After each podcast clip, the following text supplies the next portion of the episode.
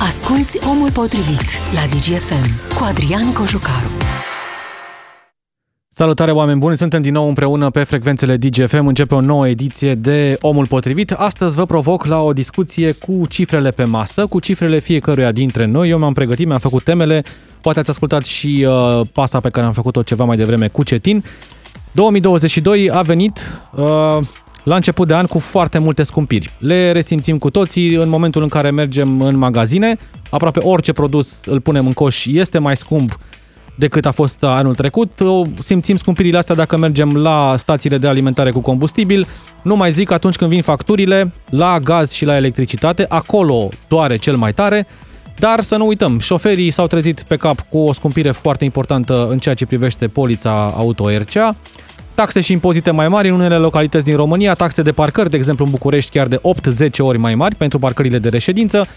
Ieri BNR ne-a anunțat că a crescut și dobânda de politică monetară pentru a încerca cumva să domolească inflația. Dobânda majorată urmează probabil apoi un trend al băncilor. Asta înseamnă că și ratele celor care au credite ipotecare, prima casă sau oricare alt tip de credit vor fi mai mari.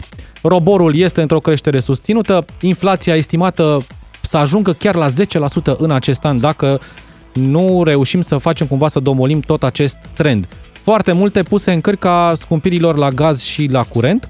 Pe lanțul de produse alimentare se vorbește chiar de exemplu ca în 2022 să nu mai găsim în magazine carne de porc românească, pentru că cei mai mulți fermieri din țară folosesc gaz natural pentru încălzirea fermelor. Cum gazul s-a scumpit extrem de mult, nu își mai permit să susține afacerile și atunci a spus, renunțăm pur și simplu, o să aduceți carne din import. Se poate ajunge până acolo, chiar dacă în momentul ăsta pare așa mai mult o amenințare. Oamenii trebuie să plătească facturile lună de lună. Haideți să vă dau și câteva exemple de facturi personale. La același consum, ianuarie 2021, luna aceasta, ianuarie 2022, pentru că tocmai mi-au venit facturile. La curentul electric, 113 lei pe lună, am dat în ianuarie 2020, 140 de lei luna aceasta.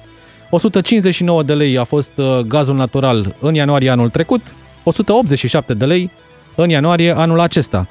Polița RCA, 450 de lei pentru mașina pe care o am anul trecut, pe 12 luni, 750 de lei anul acesta pentru aceeași mașină, aceeași perioadă. M-am uitat un pic ce se întâmpla și pe la pompe, de exemplu în 11 ianuarie 2021, motorina era 4,93, benzina era 4,89. Acum, motorina 6,23, benzina 6,33. Am vorbit și de robor, pe era 1,79 pe la 3 luni, exact acum un an. Astăzi este 3,05, de aici începem calculele. Așa că vă provoc astăzi pe parcursul emisiunii să intrați în direct la 031 400 2929, cu detalii concrete, cu exemple concrete de facturi, la gaz, la curent, la mașină, la taxe și impozite, de exemplu, dacă v-au venit mărite. Vă aștept cu exemple concrete pe parcursul emisiunii. Încercăm să vedem și unde se va opri acest val de scumpiri și cum poate fi el domolit. Haideți să vă prezint și invitații de astăzi și le mulțumesc tare mult că suntem împreună la Omul Potrivit.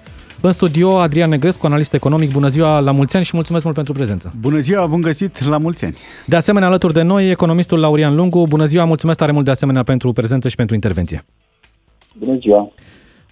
Adrian Negrescu, 2022 părea un an al speranței. Toată lumea a folosit acest cuvânt. Este anul speranței. Anul reformelor, știi? Da, speranța că scăpăm de COVID, da. Se termină pandemia și apoi reformăm lumea așa cum era ea înainte sau facem chiar mai bună.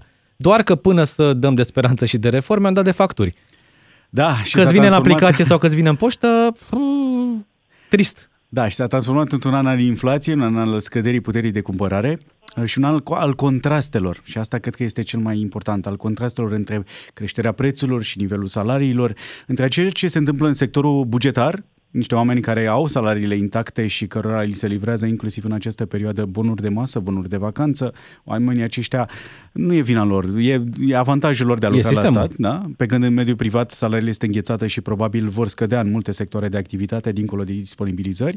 Un alt al discrepanțelor dintre promisiuni și reforme, pentru că reformele rămân în continuare pe hârtie, și un an al discrepanțelor dintre sectoarele economice, pentru că, din păcate, vom avea unele pe plus, și altele pe minus, care se vor accentua, se vor adânci în criză. Sectoare pe plus, bineînțeles, tot ce ține de sectorul medical, afacerile astea cu analize medicale, care continuă să reprezinte un vector de creștere economică în sectorul medical. Toată zona de transporturi, curierat, da, pentru că cumpărăm mai mult online și suntem interesați de acest gen. Pe scădere, din păcate, se află tot ce ține de partea de producție, relația cu exporturile, se exportă din ce în ce mai puțin. Am văzut deficitul comercial cât de mult s-a accentuat în acest an.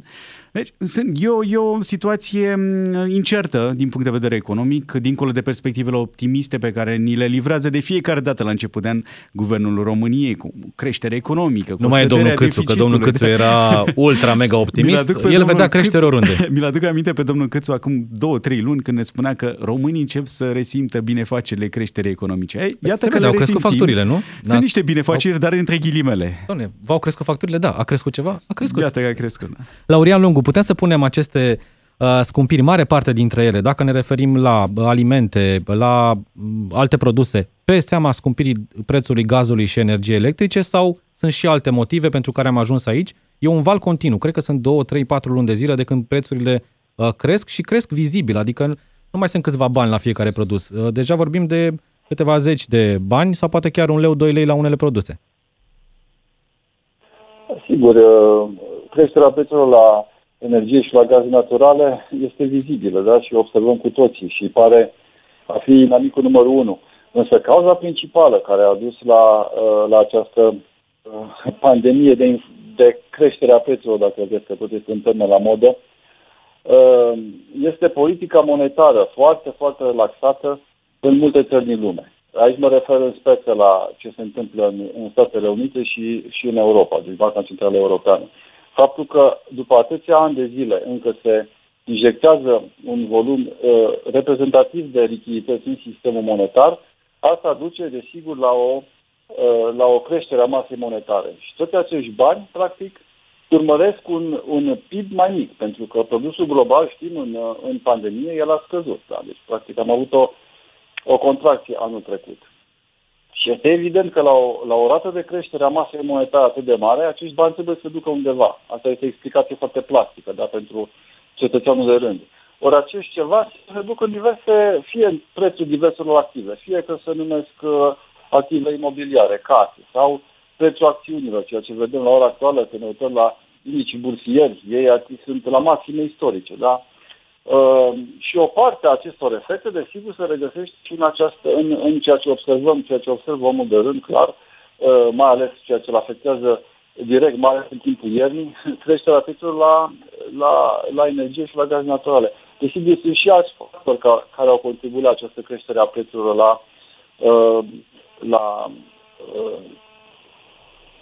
electricitate și la gaze naturale, dar cauza principală este practic această creștere a masei monetare, foarte, foarte încurajată, foarte accelerată. Dar de ce? De ce au făcut asta băncile? Da, de ce au tipărit bani foarte, foarte mulți pentru a acoperi problemele financiare din 2020, atunci când întreaga economie mondială a fost blocată? Deci e cumva o decizie generată de pandemie. Știm, Statele Unite sunt campion la capitolul ăsta, la tipări bani, și știm că i-au ajutat pe americani, li s-au dat credite pentru a putea să susțină consumul, pentru că și la ei consumul reprezintă principalul motor al economiei. Și așa au reușit să treacă pe această perioadă și, cum spunea domnul Lungu, acum tragem ponoasele acestei mașini de bani, acest aspirator de bani care l-am văzut în sens invers, impulsionând masa monetară și nu atrăgând banii din piață. Deci decizia de ieri a Băncii Naționale de a crește cu 0,25% de puncte procentuale dobânda e o decizie firească. Chiar am văzut analiști care spuneau că se așteptau la mai mult, la 0,5 creștere. Vă rog, domnule Lungu. Da, în principiu și trebuie probabil să fie o creștere mai accentuată. Dacă vă uitați la diferențialul între rata nominală a dobânzii și rata inflației, practic el ar trebui să fie pozitiv, ori în timpul normal, da, vorbim de timpul normal. Ori acum de câțiva ani este negativ, dar în România este și mai mult negativ decât este în alte țări negativ. Da? Dacă ne comparăm, nu știu, deci inflația în Polonia este aceeași ca și în România, dar Banca Centrală a Poloniei, de exemplu, a decis acum câteva zile ca să crească rata lor de politică monetară la 2,25. A fost prima bancă din Europa care a luat decizia asta în 2022. Da. Deci, practic, băncile centrale din regiune, vorbesc din Europa, care din Uniunea Europeană, dar care nu sunt membre ale zonei euro, deci în speță Cehia, Ungaria, da, Polonia, el poate, practic, ratele dobânzilor mai ridicate la o inflație mai mică decât o avem noi. Deci, practic, dar sigur, asta ține este foarte important de reținut că nu ne raportăm neapărat la aceste țări, pentru că contează foarte mult situația internă, practic ce se întâmplă în țară, ce se întâmplă în economia României. Și, desigur, BNR-ul a considerat la ora actuală că este mai prudent să adopte o politică de creștere graduală, cu un pas mai mic de creșterea ratei de politicii de dobândă monetară față de alte țări din Europa, da? Deci asta este strategia lor. Pentru românul care are credit de ipotecar, credit prima casă, credit de nevoi personale, eu știu ce alte tipuri de credite. Ce înseamnă această creștere a dobânzii? O scumpire a ratei, nu? O scumpire a creditelor, plătim din ce în ce mai mult. Adică ne așteptăm ca și băncile comerciale să facă același lucru în perioada următoare? Cu siguranță, începând chiar de astăzi, probabil începe să se simtă în robor, urmând că apoi să se simtă și în IRCC. De ce? Pentru că acolo e un nivel de 3 luni, se calculează la 3 luni și vom vedea și acolo această creștere a dobânzii, cum se va traduce în creșterea costurilor de finanțare. Și atenție, să nu uităm un lucru, de la 1 ianuarie, BNR a limitat și accesul românilor la credite. Asta e interesant, pentru că băncile, practic, prin nou regulament, prin noua decizie luată de Banca Națională, sunt mult mai atente cui dau credite în momentul de față și asta e un punct extrem de dificil în România, în condițiile în care mediul de afaceri, oamenii au nevoie de bani și nu au acces la lichidități. Singura șansă era să te duci la bancă să-ți iei bani pentru a rezolva problemele pe care le ai. Da, asta e un lucru bun sau un lucru rău? Pentru că în trecut tot BNR-ul spunea, domnule, foarte mulți români care nu-și permiteau ratele respective au primit credit pentru că băncile își căutau clienți. Da, dar nu, să nu uităm că acum în România au nevoie de bani pentru a-și plăti facturile și singura lor șansă era să se împrumute de la bancă pentru a face față acestor provocări.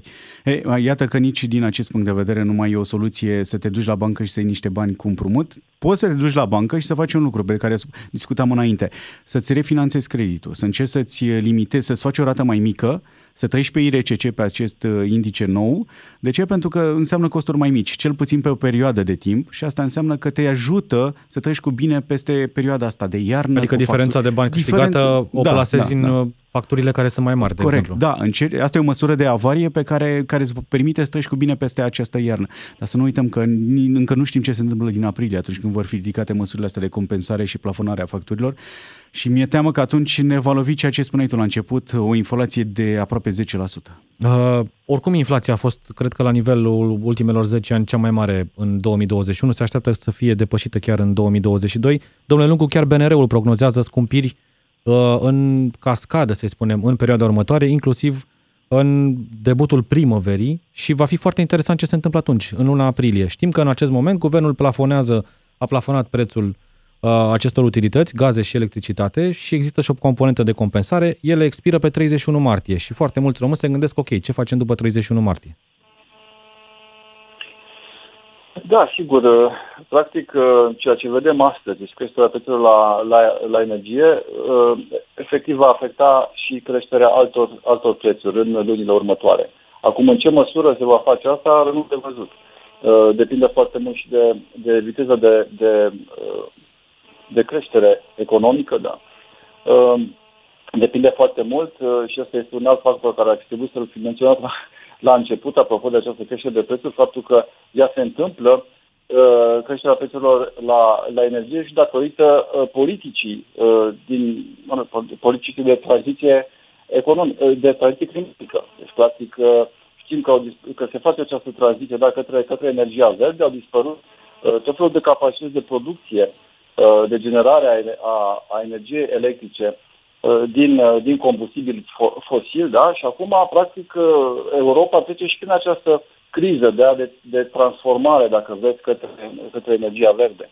Și ăsta este un factor foarte important. În acest context depinde foarte mult ce se întâmplă cu acest preț al certificatelor de CO2, da? Pentru că vorbeați de aprilie. Sigur, în aprilie probabil că guvernul va mai prelungi aceste măsuri de limitare a creșterii prețurilor la energie, dacă aceste prețuri vor fi foarte ridicate. Dar prețul certificatelor de CO2 este foarte important. De ce? Pentru că multe companii vor trebui ca să-l plătească, mai ales cele care produc energie din alte surse decât cele regenerabile. Ori dacă acest preț va rămâne la un nivel ridicat și în următoarele luni, atunci, cu siguranță, presiunea în sus asupra prețurilor la tot ceea ce înseamnă energie va rămâne. Și acest fapt, practic, va amplifica și mai mult creșterea altor prețuri în piață, pentru că sunt multe companii la ora actuală care întâmpină probleme mari în finanțarea costurilor de producție. Adică noi vă referați la indicele prețurilor de consum. Că dacă ne uităm la indicele prețurilor producției industriale, și practic sunt produsele care intră pe lanțul procesului de producție pentru companii, o să vedem că el a crescut în luna noiembrie cu 32% an la an. Vă dați seama, 32%. Practic, toate aceste creșteri de prețuri, adică ce poate să facă o companie dacă se confruntă cu asemenea creștere de preț? Le va pune în prețul final pe care îl plătește consumatorul. Sau va închide. Exact. Va pune afacerea în pauză și va aștepta vremuri mai bune. Se întâmplă deja în economie lucrul ăsta. Sunt multe șantiere, de pildă, din zona construcțiilor care sunt trecute pe hold, așteptând primăvara, așteptând vara, poate atunci vor fi prețul mai ok pe zona asta de materiale de construcții. Cel puțin în ultimele luni românii s-au obișnuit să stea mai atenți cu ochii pe liste atunci când merg la cumpărături, uitându-se nu doar la produsele de care au nevoie, ci și la prețurile produselor respective. 20-30% ne spun ascultătorii creștere în plus la coșul obișnuit de cumpărături de alimente, de exemplu, pe care îl fac la sfârșit de săptămână. 30% reprezintă ceva. În contextul în care o familie are nevoie de 2-3 mii de lei pe lună pentru aceste alimente, mai pui câteva sute de lei acolo. Da, pentru că noi, din păcate, importăm inflație. Noi, aproape tot ceea ce punem în farfurie, cam 60-70%, vine din import. Noi, de acolo ne aprovizionăm, în zona marilor rețele comerciale. Și asta înseamnă că importăm toate prețurile, cu toată inflația de afară și noi, practic, plătim prețul inflației și acoperim pierderile unor producători internaționali. De ce acest lucru? Pentru că, din păcate, nu am avut o strategie care să protejeze industria românească, să le dea acces producătorilor români în hipermarketuri sau să le dea acces la o piață. Vorbeam cu ministrul agriculturii despre ideea unei burse pe care o aplicație de mobil în care tu, cetățean, tu, companie, să poți să te duci să-ți cumperi produse românești, legume, fructe, carne sau lucruri de genul acesta direct de la producător. Dar să fie acolo o concurență și să vedem exact niște condiții foarte bune de piață. Pentru că, într-adevăr, în magazine, marea lor majoritate sunt produse de import. Dar vreau să spun un lucru interesant apropo de prețul ăsta la energie. Îl vedeam astăzi pe ministrul energiei, domnul Popescu, înfierând practic pe distribuitorii de energie și gaze că nu au trecut în facturile compensate acele reduceri, acele discounturi pentru milioane de români. De ce s-a întâmplat acest lucru? Pentru că legea respectivă a fost făcută prost și spuneai, dai tu exemplu la început de emisiune de cât plătești tu. Păi gândește-te, la gaz, la voi sunt două persoane, tu și soția, nu? 187, da. Tu și soția, gândește-te o familie cu 2-3 copii cât plătește. Și de ce? Și acei oameni nu reușesc să se încadreze în acele limite de consum impuse. Uite, Camelia, de apartament de 3 camere, încălzit cu centrală, 268 de lei anul trecut, 448 de lei pentru acum. Că nu se încadrează la limitele de consum și plătește practic prețul majorat, prețul exact, doar plafonat. Și ca să se înțeleagă ascultătorii ce înseamnă preț plafonat. Noi plăteam undeva la nivelul de 0,3-0,4 lei pe kWh anul trecut curentul electric. Acum statul a plafonat la 1 leu. Astfel încât toți distribuitorii au dus prețurile la 0,95. Deci plătim dublu, chiar dacă sunt plafonate. Laurențiu, factură de curent 168 de lei la 231 de lei. Da. Da, deci astea sunt prețurile. Cei care ne-au scris până acum sunt diferențe de 30, 40, 50 de lei la curent. Anul trecut la tine în emisiune aici la omul potrivit vorbeam de faptul că asta se va întâmpla. Această lege a compensării facturilor nu va fi aplicată decât pentru o mică parte din populație, cei care nu își permite să consume puțin. Dar gândiți-vă că avem cel puțin 1,2 milioane de bucureștini care se încălzesc cu calorifer electric, cu boiler și care depășesc lejer limitele de consum impuse de autorități. Soluția, din punctul meu de vedere, era să reducă TVA-ul. Noi plătim în continuare 19% TVA. Pe factura care primi-o tu, ai 19% TVA. De ce nu reducem camponul TVA-ul la energie și gaze? De ce nu reducem accizele? De ce nu reducem aceste taxe de cogenerare? Și asta ar putea fi pe un termen mai lung. Știi cât reprezintă o factură de 300 de lei? Când m-am uitat la mine în factură, la mine e un 300-320. 100 și ceva de lei sunt taxele pe care le percepe statul român. Din 300 de lei. Păi, hai să încercăm să ajutăm populația cu adevărat dacă vrem să-i ajutăm, nu doar să ne lăudăm la televizor că facem legi care de fapt nu se aplică sau nu rezolvă problema. Pandemia, domnule Lungu, a contribuit și ea în plus la această situație, la acest val de scumpiri, dincolo de ce se întâmplă cu prețul energiei electrice și a gazului, varianta Delta, varianta Omicron, această incertitudine, instabilitate, activități economice închise sau deschise parțial, toate lucrurile astea, cât de mult au influențat prețurile? Sigur, și pandemia are un rol important. Nu mai are sens să mai trecem în revistă din ce cauză. Adică știm cu toții, practic, este această sugrumare a lanțului de producție. Practic, au crescut prețurile de transport, nu mai găsești diverse materii prime dacă vrei să le importi sau și așa mai departe. Și cu siguranță că atunci când se întâmplă acest lucru, prețurile la diverse produse explodează, pentru că practic asta este situația. Da? Și până și companiile mari care au o anvergură globală nu mai reușesc să-ți mai găsească furnizori pentru anumite produse la prețurile la care erau în trecut. Sau unele nu mai găsesc chiar dacă pot să ofere orice preț. Deci practic ne aflăm în această situație în care cifrele va continua. Este de asta, cel puțin în acest an, este de așteptat ca să continue. Și, sigur, pandemia are și rolul ei. A afectat structura cererii, structura ofertei, în principiu, iarăși. Dar există un buton de stop? Adică putem să oprim acest val de scumpiri sau va trebui ca 2022 să ne adaptăm la ceea ce înseamnă piața economică și să mergem cu facturile astea mărite aproape tot anul? Va trebui să le practic, piața se va regla în cele din urmă, însă va dura, poate să dureze și câțiva ani. Să nu uităm totuși că vorbim de creștere de prețuri și așa mai departe, dar prețurile la petrol, să ne gândim, anul trecut, au fost la minimul ultimelor 20 și ceva de ani. Dacă am calculat în termen real prețul petrolului în 2020, o să vedem că practic a fost la minimul ultimul 30 de ani, poate. Ratele dobânzilor sunt foarte joase, chiar și astăzi. Adică trebuie să ne raportăm puțin și în context istoric, unde suntem. De aici încolo, este clar pentru oricine că este o singură direcție, în sus, cel puțin pentru ratele dobânzilor. Da? Economiile trebuie să intre într-o stare de normalitate. Nu putem să avem o rată la depozite care să fie mai mică decât rata inflației. Pentru că o asemenea dau un exemplu clasic, da, acesta. O asemenea situație, practic, descurajează economisirea. Dacă nu ai economisire, cine mai investește? Cum mai investești în economie? Sigur, ai statul care poate să intre un an, doi, trei, să ajute economia, cum s-a și întâmplat. Dar pe termen mediu, lung, nu se poate așa ceva. Trebuie să ai economisire creată de către populație, de către companii și ele să ajute mai departe la creșterea economică. Ori acest lucru nu este posibil astăzi. Deci trebuie să intrăm într-o stare de normalitate, vorbind de o perspectivă mai îndepărtată și atunci, sigur, cum se intră? Crescând ratele dobânzilor, în mod clar. Asta va reduce și rata inflației în timp. Acesta este metoda clasică prin care se reduce inflația, sigur, dacă nu ești Turcia. Da, unde dar, situația e destul de dificilă acolo și ei încercând la fel să pompeze foarte mulți bani în piață și să domolească inflația, lucrurile au degenerat cumva acolo, în ceea ce privește lira turcească. Da, altfel spus, da, dacă în momentul de față nu mai e rentabil să ții banii la bancă, pentru că la cât e inflația de mare, practic pierzi bani. Nici nu mai știu cât primești la un depozit la un an, 2%, 1% și ceva, 3%. Inflația fiind 10%, 7%, hai zicem oficial, dar real 10%. Deci ești pe minus. Ești pe minus și ăsta e motivul pentru care crești dobânzile, ca să cât de cât să încerci să stimulezi această zonă de acumulare de capital, pentru că ai nevoie de capital în România, pentru că altfel ce faci? Pe toți românii că se duc pe criptomonede, își duc banii pe tot fel de investiții care n-au legătură cu dezvoltarea economiei române și la un moment dat vei trezi în situația că te duci în criză economică sau te duci în zona asta de stagflație. Adică ce înseamnă stagflație?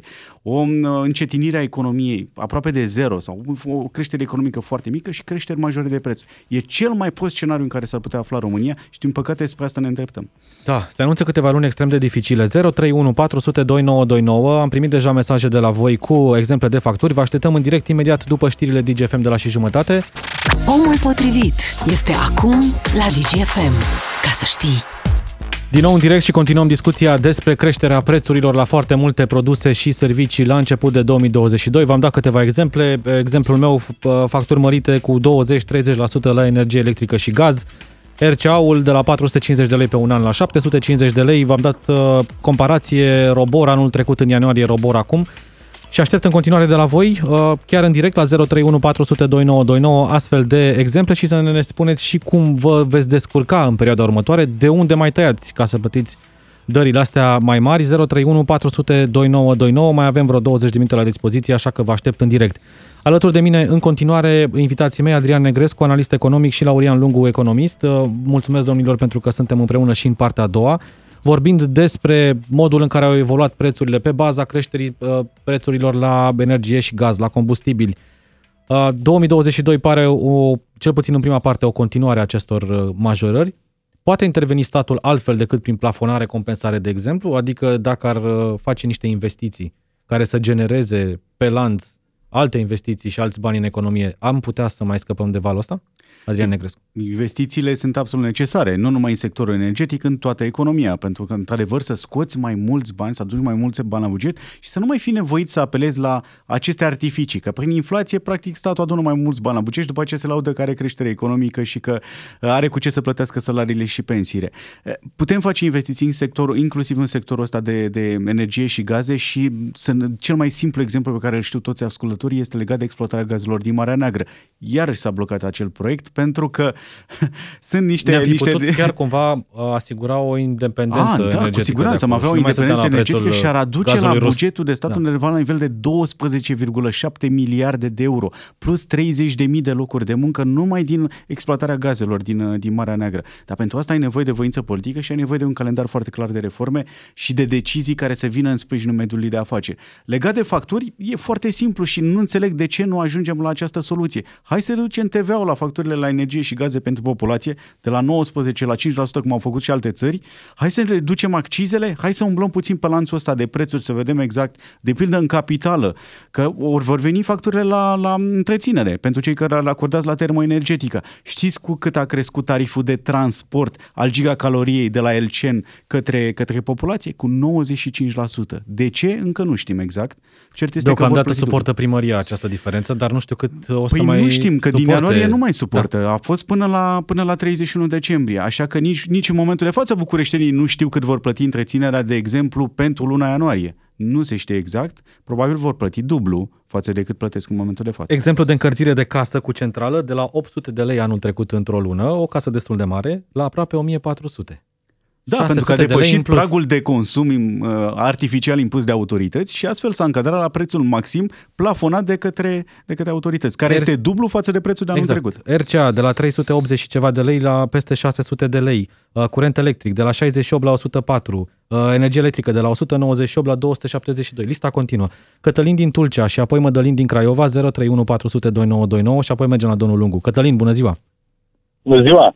Vă ascultăm, exemple. Ascult radio dumneavoastră de foarte mult timp și referitor la scumpirile astea care... Da. Spunea să dăm un exemplu de o factură. De exemplu, anul trecut, aceeași perioadă, am avut o factură la gaze de 300 de lei. Anul ăsta, același consum de 1100 de lei. 1100? Deci, deci de 3 ori și ceva mai mult. Da. La noi în Tulcea, nu știu cum se procedează cu scumpirile astea, dar e oricum strigător la cer. La lumină, la curent, în schimb, cam aceeași sumă. La oricum aveți pe cap destul la gaz, ce să vă mai plătiți și la... Da. La și cum vă veți descurca? Într-adevăr, de la 500 de lei un autoturist 2.2 la 1700 de lei. 1700? 1700, da. Dar avem cazuri aici la noi în Măcin, care la 140 și ceva de metri cub consumați pe lună, în jur de 3.000 și ceva de lei. Deci factură care acum, din câte știu eu, e undeva pe un rol la o instanță. Nu știu exact. Știu că au mai fost și cazuri punctuale, regularizări exact, sau probleme ale aparatelor de măsurat. A fost o firmă care a intrat în insolvență și ne-a preluat, nu știu cum să vă spun exact, pentru că nici nu prea am fost în țară, dar chiar la prețuri de astea așa exorbitate, adică, bun, să scumpește 100 de lei, 200, dar de la 300 la 1100 și eu sunt un caz fericit, 1100. Cătălin, dar de unde vei suporta majorarea? Adică va trebui să scoți din buzunar încă 800 de lei din bugetul familiei. Asta înseamnă că tai de undeva. De la ce? În condiția în care nici eu, nici soția în momentul actual nu mai lucrăm de la 1 noiembrie, nu știu cum o să facem. Pare foarte complicată situația. Mulțumesc tare mult, Cătălin, pentru intervenție. Mult succes, pentru că e o perioadă în care e nevoie și de asta ca să ieșiți de acolo. Mădălin din Craiova, apoi mai intrăm direct cu ascultătorii. Bună ziua, Mădălin! Bună ziua! Vă rog! Eu sunt un caz nefericit. Sunt administratorul unei firme de aici din oraș, iar factura pe luna decembrie la ANG a venit... Adică la furnizorul de gaz. Furnizorul de gaz, corect. Așa. A venit în sumă totală de 32.000 de lei. E un sediu? E firmă. E firmă. Față de cât, exact? E o firmă... Nu, cât plăteați înainte? Comparativ cu anul trecut, aceeași perioadă, cu cât a crescut factura? Vă spun imediat, direct din factură, contractul meu a expirat la 30 noiembrie, începând cu 1 decembrie, fără să fiu informat sau întrebat dacă vreau să mai continui sau nu, prețul pe kilowatt a crescut de la 0,238 lei la 0,820. Deci aproape 4 ori. Exact, 345%, asta e mărirea pe care am primit-o eu. Deci, în mod normal, factura mea trebuia să fie în jurul sumei de 9.000 de lei, iar acum a venit 32.000 de lei. Dificil, Mădălin. Mă credeți că e șocant, adică vă spun sincer, vorbesc singur de o săptămână. Da, și situația nu pare încă confortabilă vreme de câteva luni, pentru că iarna asta mai durează. Exact. Ce veți face? Alte luni, cu alte 320 de milioane, mă gândesc. Da, o să plătiți aproape 1 miliard de lei în lei vechi, 100.000 de lei în 3 luni. De unde scoateți banii ăștia? Păi, sincer, n-am nicio soluție în momentul ăsta. M-am gândit să dau afară vreo 5 oameni sau 6, înmulțit cu salariul minim și taxele la stat. Cred că acoperă undeva la, eu știu, vreo 50% din valoarea facturii. Și restul, scurtez programul de lucru, oameni mai puțini. Asta înseamnă că și afacerea o să meargă mai prost, adică pierdeți pe oricum ar fi. Garantat, reduc, exact, vom pierde și din vânzări, probabil, dar n-am nicio idee, deci chiar n-am nicio soluție, nu știu la ce să mă gândesc.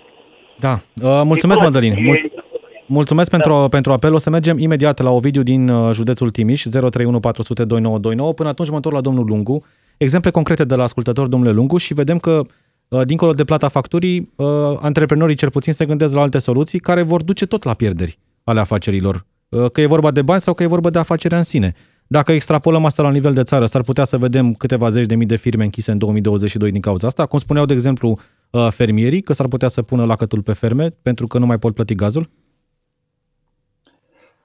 Da, dar ceea ce spun ascultătorii dumneavoastră este exact ceea ce predice și teoria economică. Adică atunci când ai niște creșteri masive de prețuri de o asemenea anvergură, este evident că business-urile nu mai pot continua. Sunt unele dintre ele care efectiv nu mai pot continua. Și atunci se apelează la diverse soluții. Fie îți închizi, îți pui lacătul pe ușă, cum se spune, pentru câteva luni, până când prețurile revin într-o oarecare palier de normalitate, fie într-adevăr lucrezi part-time. Deci astea sunt soluțiile. Pentru că nu poți să translatezi toată această creștere de prețuri a energiei către prețul final. Nu ai cum, pentru că nu-ți mai cumpără nimeni nimic. Și atunci este important să înțelegem ce se întâmplă practic în economie în perioada următoare. Este clar că va avea loc o scădere a consumului. Din cauzele pe care le-am cauzele care au fost enumerate. Adică, corect. Practic, și din câte știu, noi avem o economie bazată în principal pe consum. Bazată pe consum, exact. Și aceasta este unul dintre riscurile mari la care ne putem uita în 2022 în ceea ce ne privește, la economia României. Deci s-ar putea ca acea creștere economică prognozată de guvern să fie mult mai mică în realitate din această cauză. Da. Portița de scăpare pentru genul ăsta de firme era să apeleze la o linie de finanțare, să-și iau un credit mic de la bancă și acum nu mai pot să împrunte nici de la bancă, pentru că astea sunt noile condiții. Ovidiu din Timiș, bună ziua! Bună ziua! Vă rog! Da, eu față de luna iulie am primit diverse în țări, în facturi, și față de iulie, la 1 ianuarie, am o creștere la gaz, la preț, de 47%. Deci jumătate, da, încă jumătate din factură. 50%, exact. La curent a fost și acolo o creștere, nu atât de mare. Dar mi-ar fi plăcut să îl fi invitat, măcar telefonic, pe Ministrul Energiei. A fost zilele trecute, chiar am avut un dialog cu el la Digi24. Dânsul nu i-au crescut factura. Da, spunea Virgil Popescu faptul că nu i-a crescut factura pentru că are un contract fix stabilit ca preț pe 12 luni și se află în interiorul acelui contract și recomanda românilor să treacă cel puțin pe partea de curent electric la Hidroelectrica, producătorul de stat care are cele mai mici tarife, doar că acolo erau niște probleme. Durează 3-4 luni până îți faci acea trecere de la furnizorul actual. Și spunea domnul Popescu că nu e mulțumit de asta. Haideți să vă mai spun încă o chestiune, apropo, legat de această treabă. Văzând că primesc aceste notificări că începând cu 1 octombrie am avut o creștere și apoi 1 ianuarie, zic, hai să intru pe ANRE. Exact, la comparatorul de prețuri. Față de prețul mărit de la 1 ianuarie, cel mai mic preț era cu 20% mai mare. Deci aveați de ales dintre cel mai mic preț mărit, ca să zic așa. Exact. Deci față de ce am eu acum cu 47%, așa, da, următorul dintre toate acele vreo 40 de oferte, printre care și Hidroelectrica, era cu vreo 20-22% mai mare. Păi ce să aleg mai bun de acolo? Rău cel mai mic, nu? Ce scrie în comparatorul ăla de prețuri? Că ANRE nu și asumă nicio responsabilitate pentru prețurile trecute acolo. Deci, practic, nu controlează absolut nimic din zona asta de pricing pe contractele de... Alegem cum alegem în politică, de 30 ceva de ani, răul cel mai mic. Mulțumesc tare mult! Asta am vrut să spun și eu acum. Și încă un aspect. Am lucrat și în sistemul bancar. Au fost și dobânzi negative la depozite, să știți, dumneavoastră, v-am auzit, a spus cât e, 1-2%. Acum nu știu în prezent cât este, dar acum 2-3 ani de zile erau dobânzi negative la depozite, da? Deci nici măcar să-ți mai ții banii la bancă nu mai era avantajos, să zic așa, da? Și atunci, să ajung și la ultimul punct, să nu vă mai rețin, a spus, domnule, de unde tai la facturi, da? De unde tai, dacă trebuie să dai mai mult? Simplu, facem noi cetățenii exact ca statul român. Fie ne împrumutăm de bani, apro asta, și atunci se rostogolește la vale acest împrumut, da? Fie tăiem de la investiții. Nu ne mai reparăm casa, nu mai luăm o mașină nouă care poluează mai puțin și așa mai departe. Da, să nu tăiem de la cea mai importantă investiție, sănătatea, că acolo sunt și niște costuri mai mari și e foarte importantă. Dacă ajungem să tăiem de la sănătate... Este o investiție necesară, știu. Fără să poți să iei decizia dacă vrei sau nu. Da. Mulțumesc tare mult, Ovidiu. Mai luăm un telefon. Mihai din Câmpina. Bună ziua, Mihai. Bună ziua. Vă rog. În urma celor tot s-a auzit aici. Eu consider că ANR-ul totuși e pămână cu aceste firme, pentru că, adică, nu ne ajută cu absolut nimic. Absolut nimic. Eu unul pot să spun că m-a ajutat. De exemplu, aveam ceva probleme cu modul de emitere a facturilor, că venea la 3-4 luni până n-am făcut o sesizare firmei respective către ANRE, nu s-a rezolvat. După ce am făcut sesizarea, la scurt timp, imediat s-a rezolvat problema. E bine și e recomandat să faceți sesizări ori de câte ori simțiți că e o problemă. Asta vroiam să zic, că ar fi bine ca noi, cetățenii, să batem cu pumnul în masă la ANRE și să transmitem solicitări tot timpul de câte ori avem probleme, că altfel nu rezolvăm. Și își bat joc de noi, firmele respective, și citirea și toate le face cum vor ei și facturează cum vor ei. Când e euro bun, când e nu știu ce, astfel încât contractul dă-l încolo. Lasă că nu știe omul. Ca procent sau ca preț din factură, Mihai, cu cât au crescut facturile, așa, estimativ, față de aceeași perioadă anului trecut în cazul dumneavoastră? Deci eu nu pot să zic. Eu zic că am ales un furnizor bun. Până la momentul actual n-am avut singura problemă ce am avut. Am avut-o cu modul acesta de a șunta... cu citirea, cu cum vor ei. Dar în rest, ca și factură, zic că mi-a crescut undeva cu 10-15%. Deci, printre cei mai norocoși. Probabil se află în limitele de consum care compensează. Deocamdată a fost și vremea bună, n-a fost ger, n-a fost. Adică nu ne putem da seama, gata. Păi, dar să avem o iarnă grea, cum erau iernile grele, cu temperaturi, când țineau o lună jumate de frig, atunci ce facem? Doamne ferește, mulțumesc tare mult, Mihai din Câmpina. Probleme de la A la Z și oamenii aleg răul cel mai mic sau tariful cel mai mic dintre cele mai mari, ca să zic așa. Da, suntem în zodia supraviețuirii, scapă cine poate. A devenit un hashtag la ordinea zilei în economia românească și pentru toți românii, pentru că până la urmă fiecare trebuie să se descurce așa cum poate în această situație. Sfatul meu este, cum era și în toamnă, să ne punem niște bani deoparte din ceea ce putem, de unde avem, să strângem cureaua și să ne pregătim pentru facturile mari, pentru că spunea și interlocutorul dumneavoastră mai devreme că încă nu i-au venit facturile mari, o să-i vină pentru că din păcate vine iarna și atunci consumul crește. Pentru că toate aceste plafonări au fost făcute la un consum estimat pe timp de vară în cele mai multe cazuri. Motiv pentru care bineînțeles că nu reflectă realitatea într-o iarnă care se anunță destul de grea și care va ține până în aprilie, din câte am văzut în prognozele ANME. Deci să strângem banii, să ne uităm exact la cheltuielile noastre, să le alegem pe cele esențiale. Să uităm, din păcate, de investiții și asta e o mare problemă pentru economie și probabil va afecta semnificativ economia și ne vom începe pe zona aia de stagflație de care spuneam. Și să fim atenți și să deschidem ochii ca să nu deschidem punga. O expresie clasică românească care se potrivește excelent în perioadele de genul ăsta. Domnule Lungu, sunt foarte mulți oameni care ne ascultă acum. Sfatul pentru ei... Care este din partea dumneavoastră, ca om de cifre, ca economist, pentru o perioadă dificilă pe care o traversăm cumva cu toții, adică toată lumea are de plătit facturile astea? Da, nu sunt eu măsură să dau sfaturi, pentru că oamenii au problemele lor, au situația lor personală, dar reacția va fi una clară, va fi în principiu, oamenii își vor restrânge consumul, da? În principiu și vor restrânge chiar și consumul de energie electrică. Da? Deci probabil că vom trăi iarăși ca, dacă vă amintiți, înainte de anul 1989, când practic stăteam îngrămădiți într-o cameră, cei care își mai amintesc, da, și încălzeau o cameră și așa treceau iarna. Deci sunt situații, practic, îți prea mult nu ai ce să faci, pentru că România este un importator net de energie în general. Da? Și atunci sigur că suntem, așa cum se spune în engleză, un price taker pe piețele internaționale. Adică, practic, noi trebuie să luăm prețul care există în Europa la ora actuală. Acesta este un șoc în esență global, dar în particular european, cu amplitudine mult mai mare. Și atunci, prea mult nu ai ce să faci. Sigur, statul ar putea, într-adevăr, să facă multe lucruri, dar nu acum când, vorba aia, nu-ți faci o asigurare când casa arde.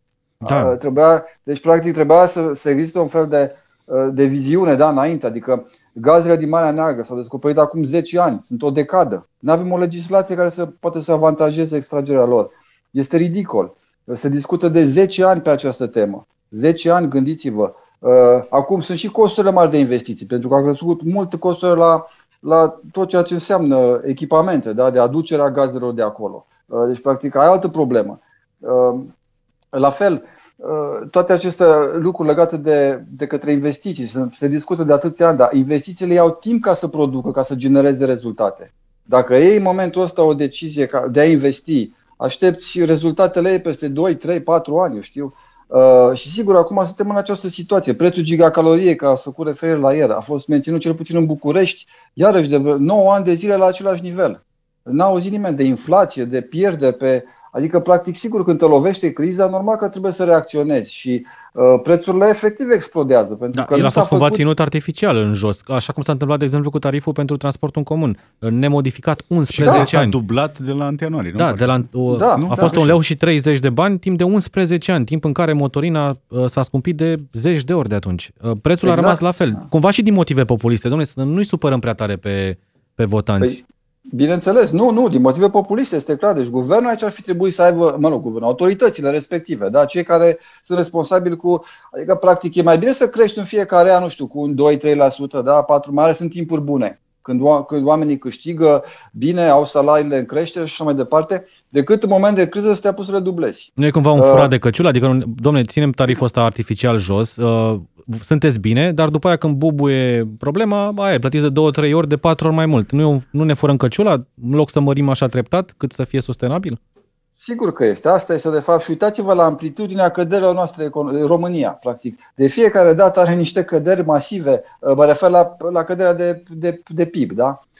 Deci noi fie cădem mai mult decât media UE, după care creștem foarte mult din această cauză, practic, pentru că nu avem o anumită linearitate, da, o creștere graduală a unor prețuri, dar nu numai a costurilor, da, și a altor prețuri în economie. Practic se iau decizii ad hoc care să, practic, în fața unor evenimente care nu mai pot fi evitate, cum a fost și în 2010, deci mai, practic, asta este meteahna politicienilor noștri, că nu au o viziune oarecum de ansamblu, da, și în timp. Trebuie să ai o viziune pe câțiva ani a ceea ce se poate întâmpla în economie și a cum ar trebui, de fapt, condusă, da, o economie. Politicienii noștri intervin mai mult pompieristic atunci, exact cum spuneați, când arde, fără să instaleze din timp senzor, de exemplu, și sprinkler. Mulțumesc tare mult, Laurian Lungu, pentru intervenția în direct la Digi FM. Mai avem un minut, Adrian Negrescu, încercăm să tragem o concluzie. Strângem cureaua, cât mai... Auzeam asta foarte des în anii 90. Facem reforme, trebuie să strângeți cureaua. Da, păi despre asta este 30 vorba, de ani și iar o strângem.